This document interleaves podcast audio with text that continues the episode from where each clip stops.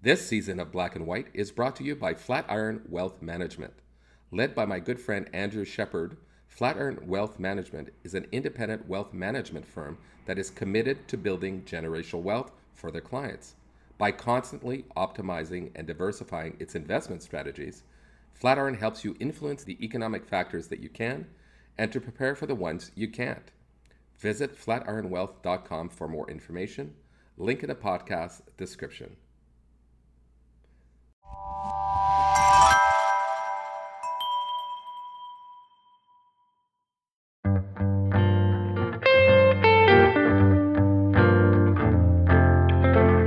Hello and welcome to Black and White, a rallying place where we come together to learn and hold everyone gently to account. A podcast for the ally in all of us. I'm your host, Stephen Dorsey. Today, I'm extremely delighted to have one of my good friends, Brian O'Dea, who's joining us from his home in Cali. Uh, Brian spends the good months I say winter in the South in the States and comes home to Canada to see his friends and family. So we're delighted to have him. Uh, Brian, how are you? I'm good, Stephen. How about you? Oh, good, awesome. Great to see you. Thank you. I'm going to start out by just touching on some of the the little highlights of your life, which really we can't really fit into a quick summary, but I'm going to try. Brian's from Newfoundland, grew up there uh, from a, quite a prominent political family and entrepreneurial family and uh, went to school there and then had quite a colorful uh, life as a drug smuggler, which he'll tell us a little bit about. Some incredible stories that are going to be relevant to our conversation today. Uh, Brian's also an author. He has a best selling book, uh, High Confessions of a Pot Smuggler. He reinvented his life working in uh, money investments. Uh, and I met Brian, God, Brian, I think it's about it's almost 10 years ago now. We met in Toronto, and uh, at that time, through many conversations, and we realized that we we saw a lot of things the same way, especially about politics and and drugs and the legalization of drugs and the decriminalization of drugs. Anyways, Brian, welcome. Maybe you can kind of fill in some of the blanks of your journey from Newfoundland to being this global uh, drug smuggler. And uh, so tell our, our, audience a little bit more about that journey for us. I left Newfoundland to go to university in Nova Scotia uh, in 1965, I guess it was. And it was just when the Flower Children movement was underway. Um, it was all of that, though, at that moment was foreign to me.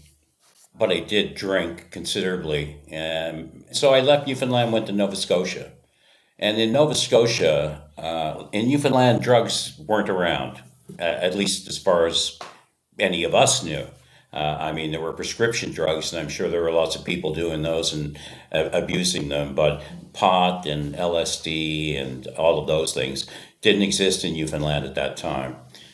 Nova Scotia was a completely different story it had hippies, it had kids with long hair and playing guitar on the street, and it was a different story. Um, for a year, I just observed it. When I got back for the next year, the beginning of the next year, I met these hippies.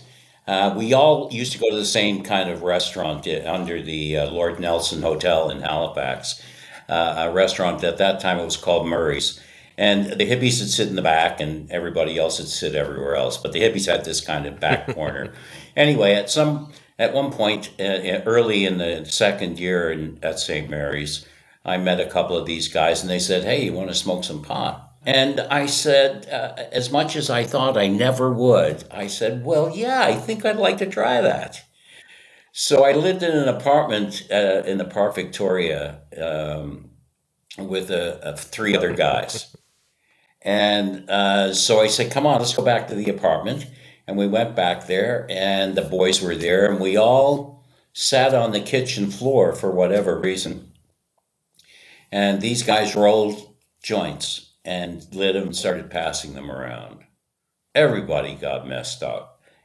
Uh, but I didn't and nothing happened. And I was a little bit disappointed, and I stood up to walk out of the room, and it struck me like a ton of bricks. And the next thing you know, I'm in front of the refrigerator eating everything that I could find, uh, laughing at every single thing. Uh, and that was the day that my life truly changed. You know, it. Uh, I discovered something that was nothing but fun, and I couldn't for the life of me understand why this was illegal. Because I figured if everybody felt like I felt right now, it'd be a much better world. Exactly. So I brought some back to Newfoundland. Well, it took about five minutes for the RCMP to find out that Brian O'Dea had come back from the mainland, as they called Nova Scotia and their parts beyond, and brought back drugs. And we were smoking this stuff that I brought back, and everybody was having fun. I was driving into the university in St. John's, and someone stopped me on the way in and said, The cops are looking for you. They're in here and they're trying to find you. So I immediately went back to my place, buried my pot and everything out in the yard, and then left and came back into the university. And sure enough, you know, they were there and they came out to my house and they're looking in the garage and they're out poking sticks down in the yard. I couldn't believe it. And but they never found it. And so from that point on, I was a target basically. And I and friends of mine became targets. Well, you're at that time. Obviously, marijuana is illegal, so you're Oh, you what you're doing absolutely. is illegal, right? Absolutely. Right. Uh, but we didn't care. And we just, you know, we're looking for ways not to get caught. Uh, we smoke in the street. We didn't care about that. But we, we didn't want to get caught selling this stuff, right? So we used to fly to the mainland to get this stuff because we had to go somewhere. And we'd show up, say, in Toronto and go to Rochdale. Um, probably most of the people listening to this podcast don't know what Rochdale is. Uh, it's now an old age home, interestingly enough. But in my day, it was a free school university level uh, run by the University of Toronto, and every floor was filled with drug dealers. And there were Hell's Angels in one part, and, and it was the oddest thing. But we would go there to buy dope to take back to Newfoundland. And they say, here come the Newfies, and boom, the prices would go up, and we'd pay more, and we'd get abused. And it was rude. Back in Newfoundland, meanwhile, a bunch of guys showed up from England, musicians. And, you know, they come out of the Beatles and that era, right? These are young British musicians who had some measure of success in their own rights in Europe, but they wanted to get over to North America where they, they felt the market was. And so they started in Newfoundland. And we had this band. Uh, it was an amazing, great band amazing musicians from Newfoundland and a couple of guys from England. I managed these guys. I, you know, the I played the my instrument was the telephone. They played, they sang, I played the phone, and we got booked everywhere. We did really well. And one day, and they liked hash. These guys smoked a lot of hash, a lot of spliffs, hash and tobacco, and and we all smoked tobacco in those days as well. So you know, spliffs were what we smoked, lots of them. Um, one day, one of the guys in the band says to me, Man, sure, it'll cost a lot of money to get this stuff in Toronto. I got some mates in England who you could go see, and wow, the price would be like instead of a thousand a pound, it'd be 300 a kilo. Mm-hmm. So now you're expanding internationally. I got on a plane the next day and flew over there and got 10 kilos from these guys and taped it to my body. The hash that I had on my body stunk like cow shit. Okay? Really bad. And so I got to the airport. I just can't imagine what it must have been like sitting next to me on the plane, okay? It must have smelled like I just came off the farm. But I'm coming back into Gander, Newfoundland through customs. And I get to customs, and the customs guy looks at my passport and he says, Brian O'Dea, are you John's son? And I said, I am. Oh, John's a wonderful man. And, you know, dad owned a brewery. And everybody knew dad. And so just being John's son got me a walkthrough. And that was the transition point from consumer getting small amounts of product in his own country to crossing international borders, buying the same product for a tenth of the price, and bringing it back across the border himself. So I, the, I did it myself for quite a while until it got to where I needed help. So essentially, you, you know, you got your start in your your your home province uh, in Canada. You started, then you decided you started international importation. Then this took you to the Caribbean. It took you to Colombia. It took you to Florida. You're into cocaine. You become addicted to cocaine right? So the story goes, you know, you smuggled drugs in planes, you crashed planes into the ocean. But really, where we get to after all these years of ups and downs and getting caught, not getting caught, but now we're we're into the 80s. Uh, everyone knows, you know, the the cocaine, drug trafficking, marijuana. You land in this operation on uh, in the west side in Washington, Alaska, importing marijuana uh, from Southeast Asia. And through that, at the same time, you're trying to get off drugs, and essentially, you you kind of decide to quit. Right after you do this big, huge smuggling of hundreds of millions of marijuana into Washington State, and you kind of go, maybe I should do be doing something different. I had a heart attack from a coke overdose.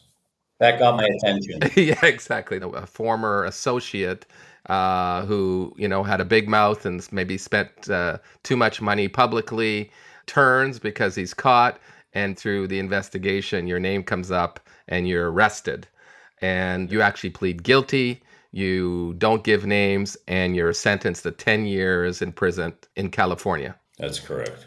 This is what today we're going to talk about the discrimination in the judicial system. We're going to talk about the war on drugs. We're going to talk about the disadvantage in terms of parole and things like that. Let me just offer one second, Stephen. Excuse me for a second. Let me just, because I can't fucking help myself. Excuse me. Because yesterday I listened to a news story about the fucking Sacklers going to increase the money now that they had they had offered up 4 billion dollars okay? There are tens of thousands of dead people because of these people okay? The sacklers are the people who owned oxycodone. The people who trafficked oxycodone in North America worse than any heroin trafficker that ever existed and they bought their way out of any repercussions other than giving up lucre, money, of which they have many more billions than what they're offering to give up. And yet, I was in prison with a young man who sold a gram of crack in Long Beach and was doing 20 years. It's ridiculous. Oh, just can't tell you how angry that makes me and how fucked up this system is. And it is not changing, and it is never changing. Period.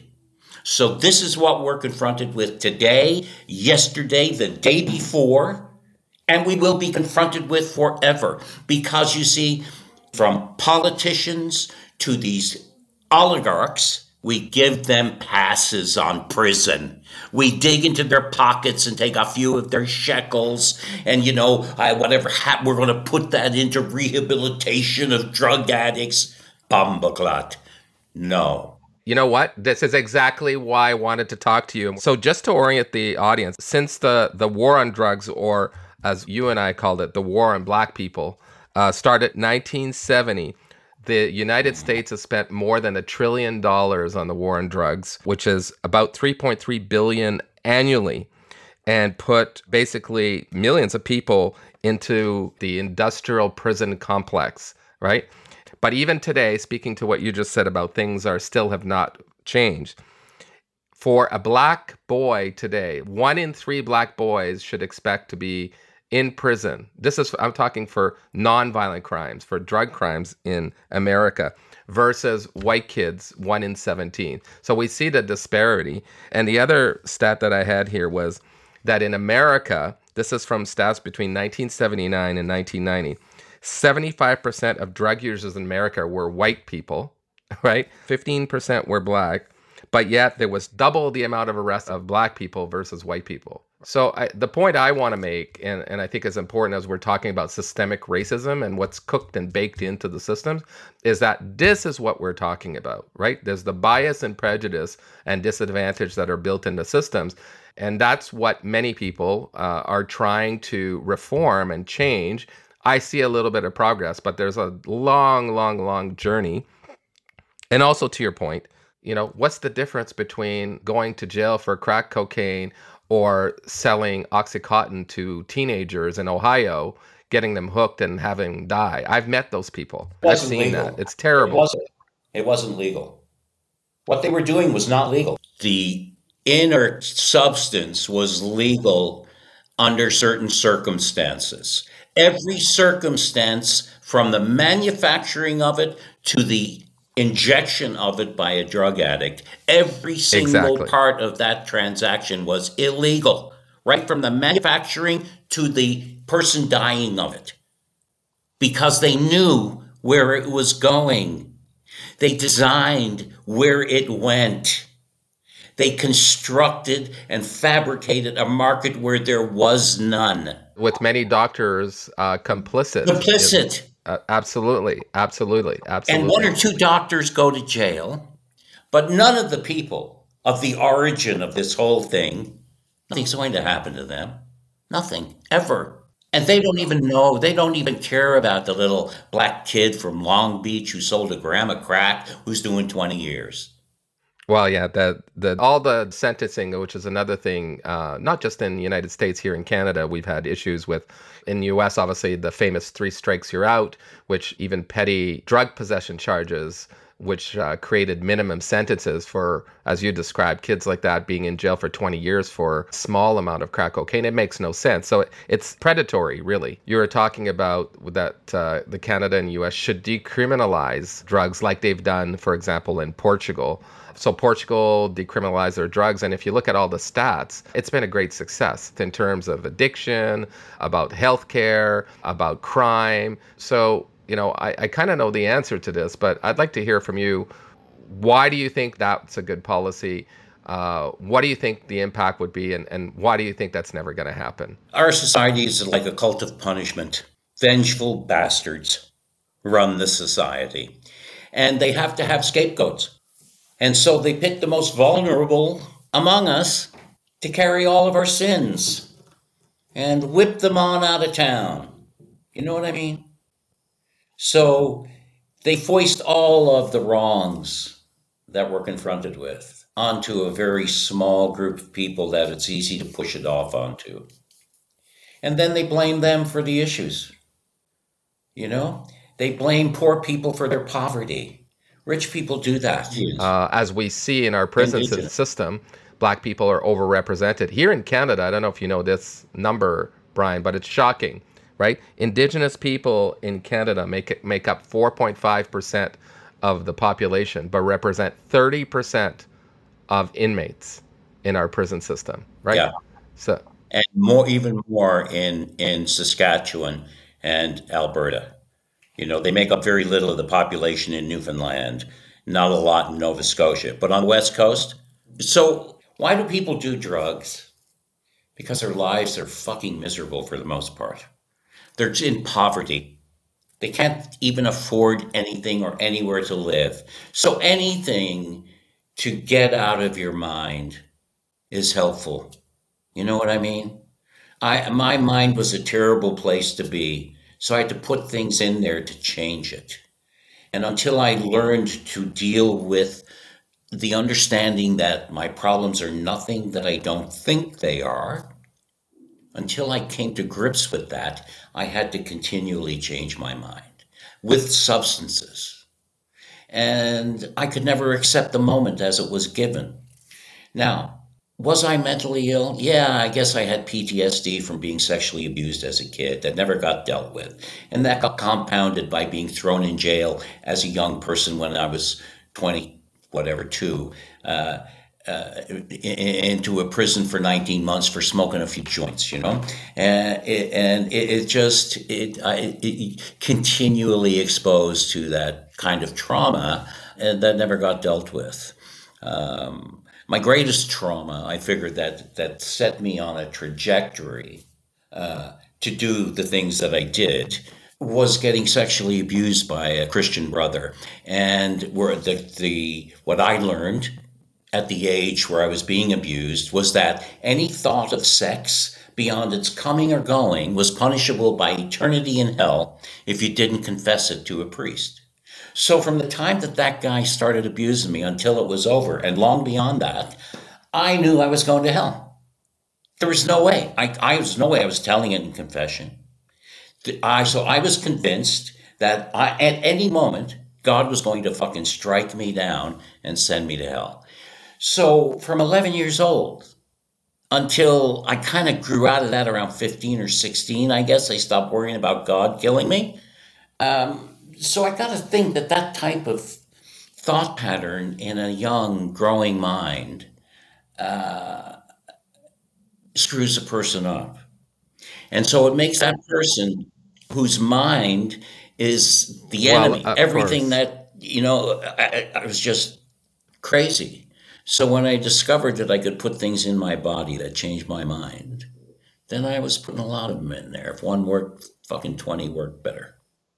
First of all, Brian, you've told me the story before. It's still shocking, and I'm sorry. And I know you, and I know what a, a great, warm person you are. And, and uh, as you know, in Canada, the whole issue of residential schools here in Canada with Indigenous people has been uh, uh, for some a revelation that this even happened. But we know that, you know, hundreds of thousands of young children were taken from their indigenous families and put in these residential schools. Many who experience what you've just described in your experience, and these schools were traditionally ran by uh, religious orders when I think of that, I, I, can only imagine the trauma of those children. Of course, then you combine that with drugs, as you've just mentioned, and it just compounds the issue. And then, of course, you add the targeting by the police. It's a super vicious cycle and uh, terrible. So I think it's important to talk about it. And I, I appreciate that you shared your personal experience. And and the, one thing I also because we're we're doing a podcast, like you're white uh, but you know, you you shared with me stories of your time, uh, your short time in the penitentiary in uh, in the United States because you had the privilege of being actually uh, transferred to Canada. But while you were in the U.S., you you know, I think obviously you were kind of trying to deal with surviving there, and and you you told me the story about movie night you know, which was a uh, one luxury of standing in line. And tell us that story because I think I think it's it's really cool. Yeah. All right. So I'm I'm new in prison.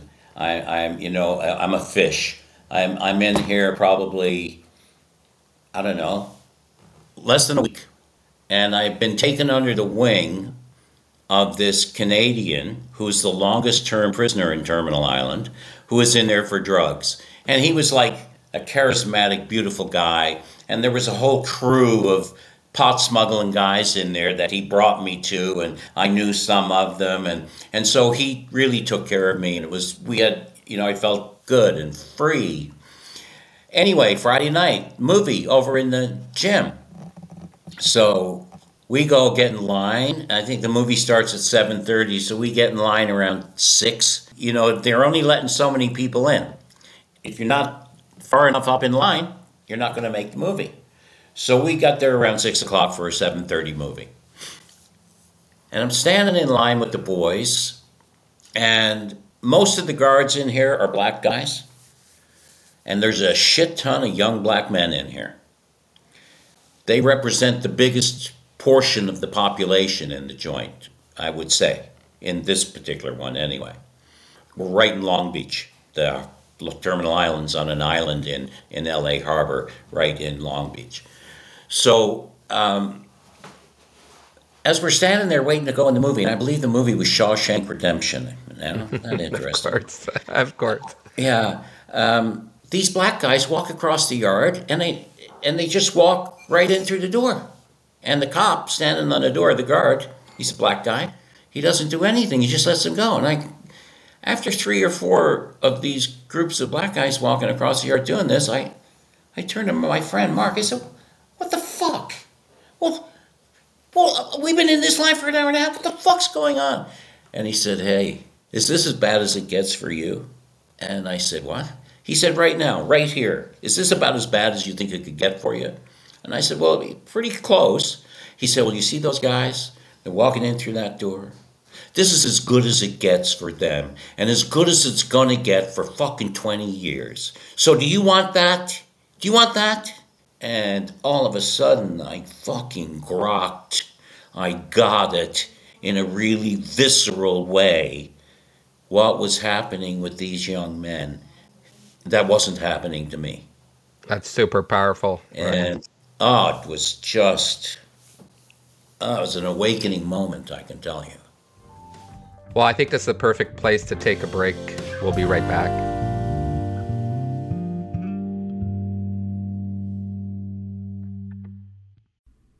Hey everyone, if you've listened to season one of Black and White, you know that my amazing guests and I have often discussed the wealth gap issue that persists between the BIPOC and non BIPOC communities. Disadvantage of opportunity caused in part by wealth inequalities is something I know firsthand as a black man who started out in life from challenging circumstances. More than 10 years ago, I turned to Andrew Shepard and his team at Flatiron Wealth Management to help me set a course for a better financial future for my family by setting tangible financial goals and putting in place informed investment strategies. At that time, Andrew and his team reviewed my needs, which included long term planning for the eventual retirement I envisioned, and making sure we had a safety net in place in case things went wrong along the way. Most importantly, Andrew heard me when I told him that priority number one was to secure a better future for my kids, one which would see them have as many opportunities as possible. Through a collaborative process, the Flatiron team recommended a strategy for my kids, which included a savings plan, partly anchored in a governmental educational savings program, combined with a participatory insurance product that would allow my kids to have millions of dollars of life insurance coverage, paid for in 20 years at the lowest cost possible. Surprising to me, this plan would also enable my kids to borrow from the insurance policy to pay for college, to put a down payment on a house, or to invest in a business. Key foundational pillars to building generational wealth. It's truly been an amazing 10 years with Flatiron. I've seen the direct benefit of their financial management services positive forward momentum realized year after year. If you're in need of solid financial management advisory services, give Andrew and his team at Flatiron a call. You'll be happy you did.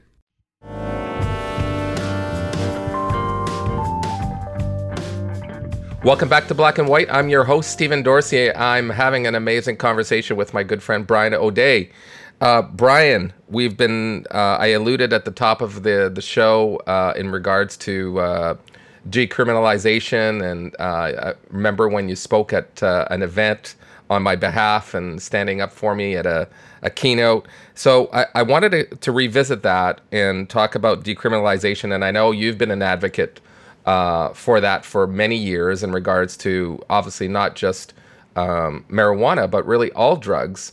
And uh, so maybe tell me a little bit more about your thoughts around that and. Um, and then we can kind of talk about where we are today. Decriminalization is a half measure, and I am not for decriminalization unless it's the first step in the process of legalization.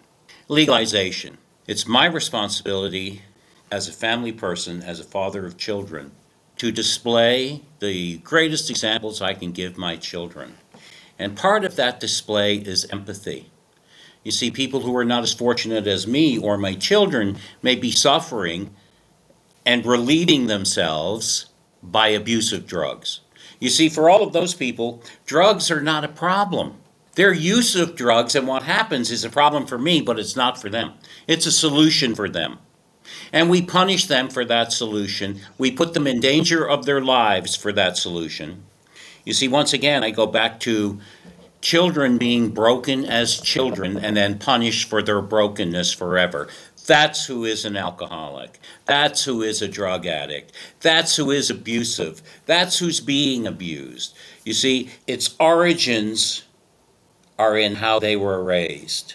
So, of course, as we know, over the years, you know, at one time, cocaine was legal, then it wasn't. We know that LSD was legal, then it wasn't. So alcohol was legal, then not legal, then legal again. So society, through their government, have made decisions over time what's right or wrong. But many people would say that's because we have to control substances and how people are going to consume them and protect our children, as you're talking about children, protect the vulnerable, uh, uh, eliminate uh, illegal activities, etc. So, how does that all play into your position? My position is all drugs should be legalized. And if you want to do drugs, and that is the only thing that you're doing, you're not being invasive of my person or property. You see, that's a crime. And if you invade my person or property, then I got a problem with that. But other than that, what you do with your life is your business. I'm here to help you should you want to stop doing what you're doing. But if you choose to do what you do, you should be allowed to go get whatever substance you need to get from a source where you know it's not going to kill you. Like, just let me step a little bit back from that. In New York, they just opened these injection sites in Vancouver. They've had them for a long time. Same in Toronto. As a matter of fact, where of I live course, in Toronto, yeah, yeah. I watched every morning go by my house a parade of people who would be empty-handed, going one way, and then coming back the other way. They had a brown paper bag in their hand.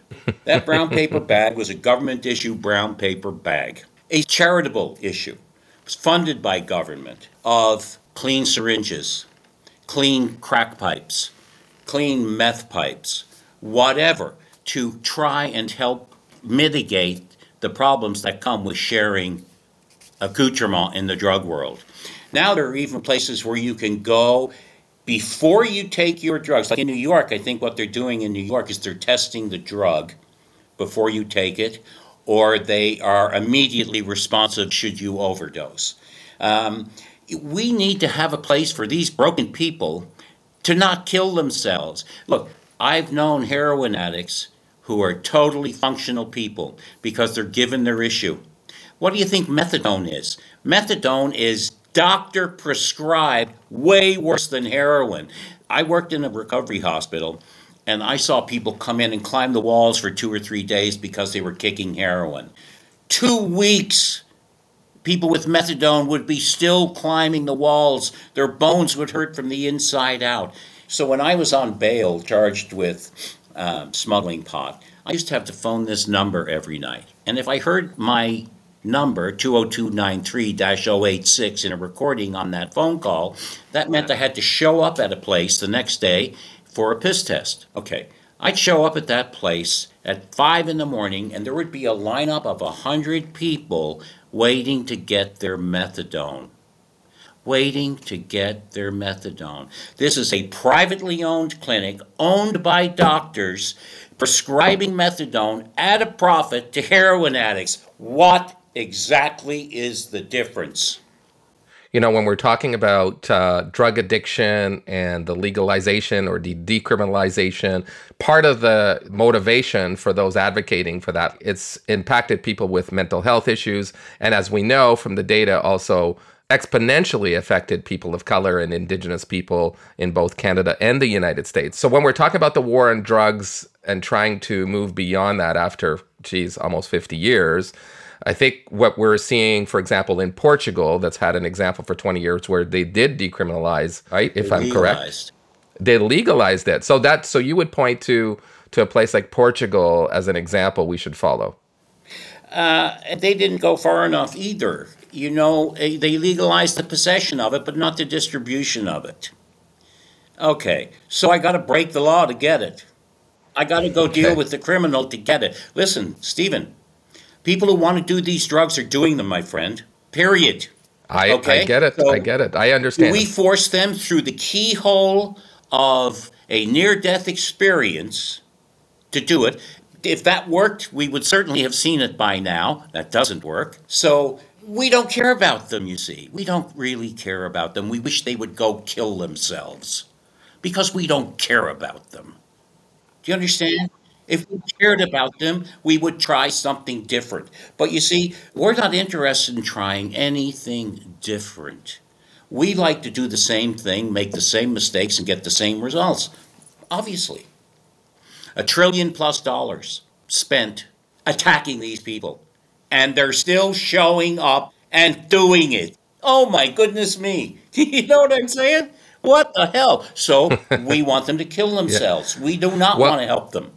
Well, even worse, I think, you know, especially in the last decade, we've seen the violence, like in Mexico with the drug cartels and the chaos they've created uh, on the population there. So I think you make a good point, and I, I think you know there's many more voices that are adding theirs to yours in regards to legalization. You know i lived in vancouver and i saw the downtown east side. I definitely saw how the the free clinics really tried to turn the May corner but of course it's a much bigger uh, what you just pointed to is where action actually happens. Where does it happen? On the municipal level.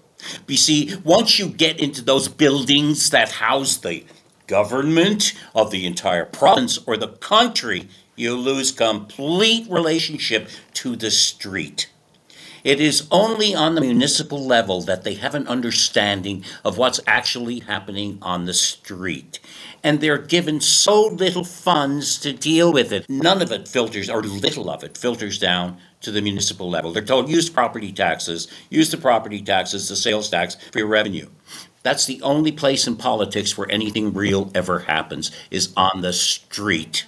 And as of course as you know, many municipalities have been starved of funding, right? A lot of the uh, the budgeting has been uh, pushed down to the municipals and, and they're having a hard time with their budgets.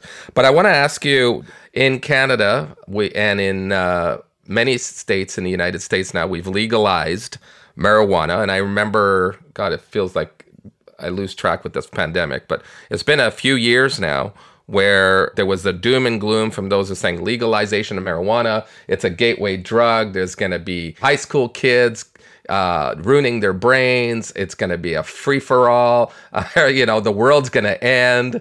Uh, well, of course, as we know, hasn't. that hasn't happened. It's been regulated. Hopefully, it's also stopped many people from being arrested and put in jail, as we know from the war on drugs over the last 50 years, is again predominantly targeted people of color, black people, indigenous people. So, what did we learn from the legalization of marijuana, Brian, in regards to uh, how it's working, and what are the lessons we've learned there that maybe support your position of the legalization of all drugs. I know that you've been involved, you've consulted over the years, which is kind of you know full circle for you. What what do you think of the tie there from marijuana to other drugs, the legalization, and what we can learn from from the marijuana legalization? That's a, a lot of a question. Yes. Um, so the marijuana situation we, we are barely out of reefer madness. Okay? I can go into a liquor store here in Santa Barbara and pull a bottle of liquor off the wall, crack the top on it, and hit that thing right then and there. okay? I can do that. No problem.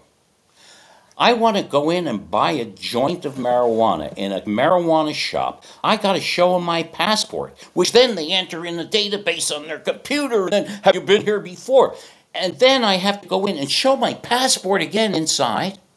And I can't touch anything. I can't look at anything personally. I can have someone hold it and show it to me. It is like, oh my God, what the hell is going on? It is unbelievable. It is unbelievable what they've done. So let me just keep going. 69 of the 72 original licenses in Canada lost money last year. Let me tell you how hard it is to lose money selling pot. But I'm not surprised, Brian. I mean, marijuana dispensaries in Toronto, where I live, it, there's more than Starbucks. There's a coffee shop and then there's a, a dispensary, and then you walk another block. Uh, no wonder they're not making any money. Steve, me and a bunch of crazy guys, 110 of us actually, brought 75 tons of marijuana from a country in the fucking east with down rivers manned by military being chased by pirates and made it over here and sold that stuff and made a quarter of a billion dollars. Everybody got paid. Everybody got a million bucks. Everybody got, I mean, it was incredible. And we did it all in secret with no cell phones. These guys, with every possible, everything given to them, can't make money. So why did this happen? I'll tell you exactly why. They thought they could do it without the culture. But let me tell you something the culture is responsible for 80% of the marijuana consumption in the country. They may be 20% of the people, but they smoke all day, every day.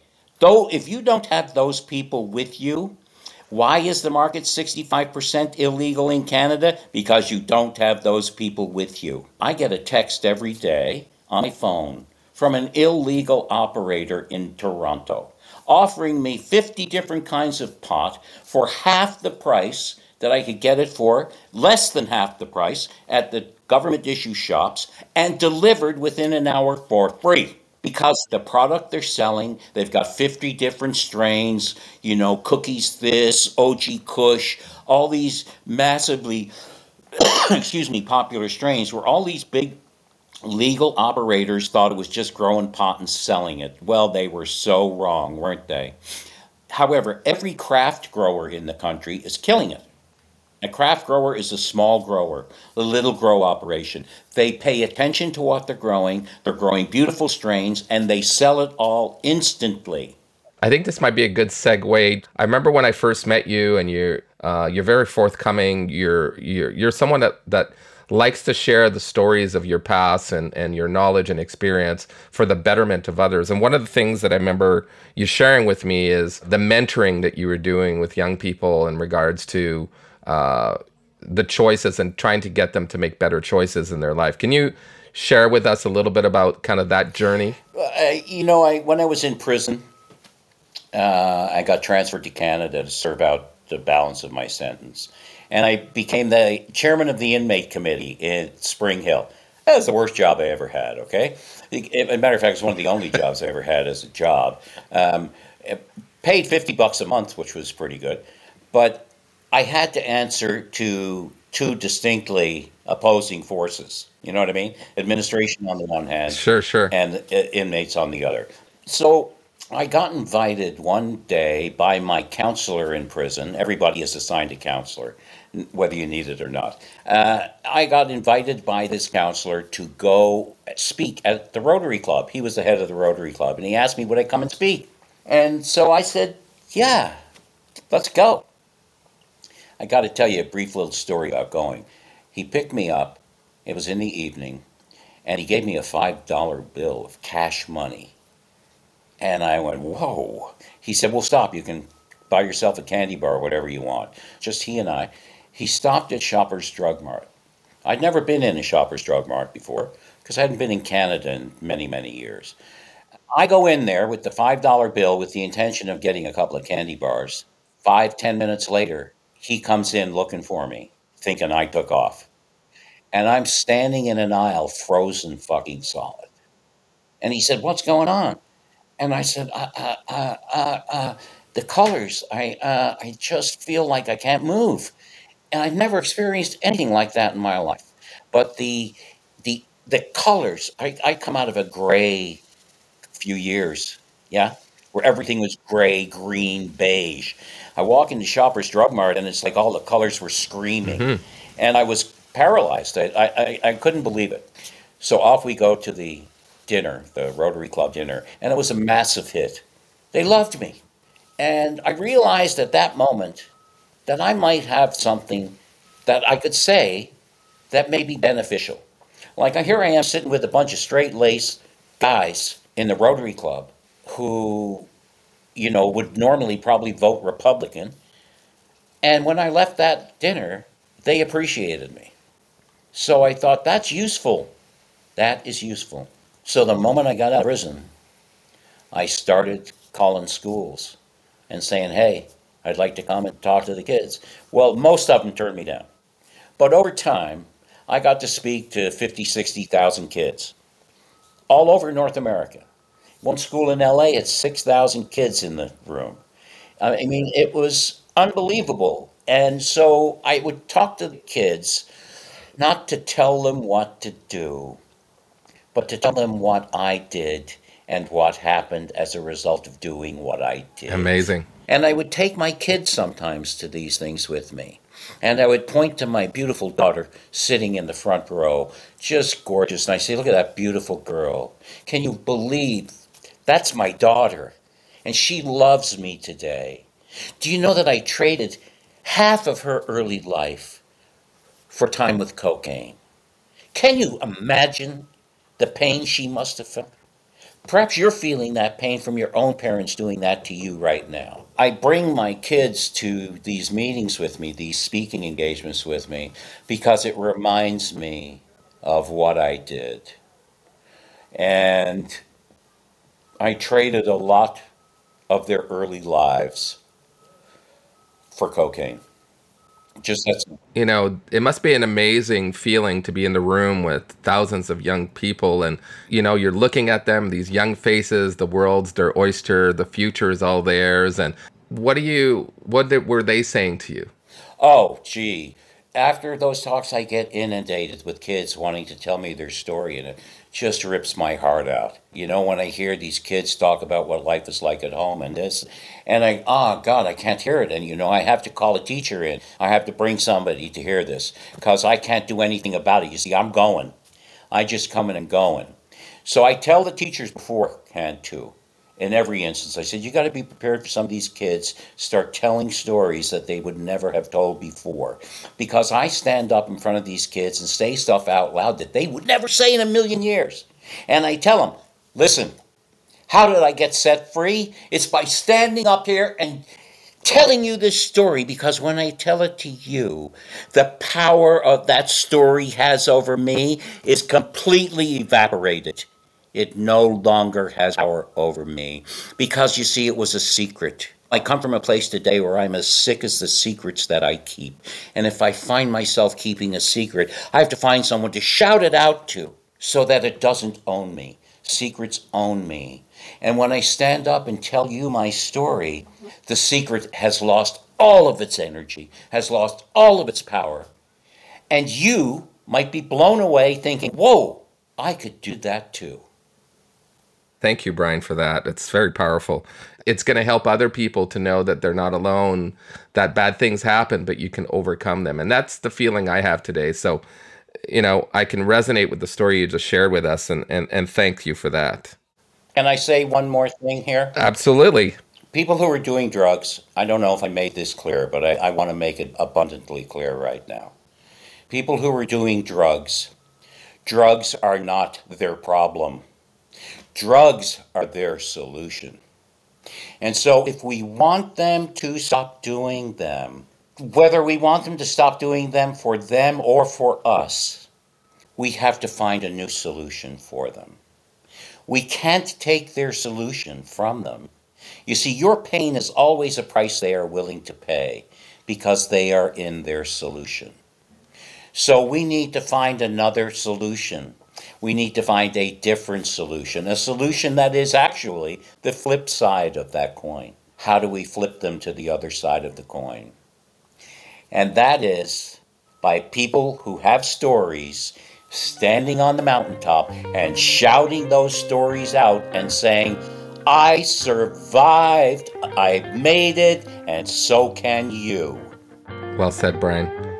Thanks for listening to Black and White. If you've enjoyed today's interview, please be sure to subscribe to the show on your favorite podcast app. And don't forget to give our show a great rating. My book, Black and White, an intimate multicultural take on white advantage and the path to change, launched in Canada and in the United States. So please pick up a copy. Indigo, Amazon, Barnes & Noble. Black and White is a production of Evergreen Podcasts. Special thanks to our engineer, Ian Douglas, producer and sound designer extraordinaire, Noah Fouts, and executive producers, Gerardo Orlando and David Allen Moss. I'm Stephen Dorsey, your host, reminding all of us that we can be better, do better, and if we do that, live better together.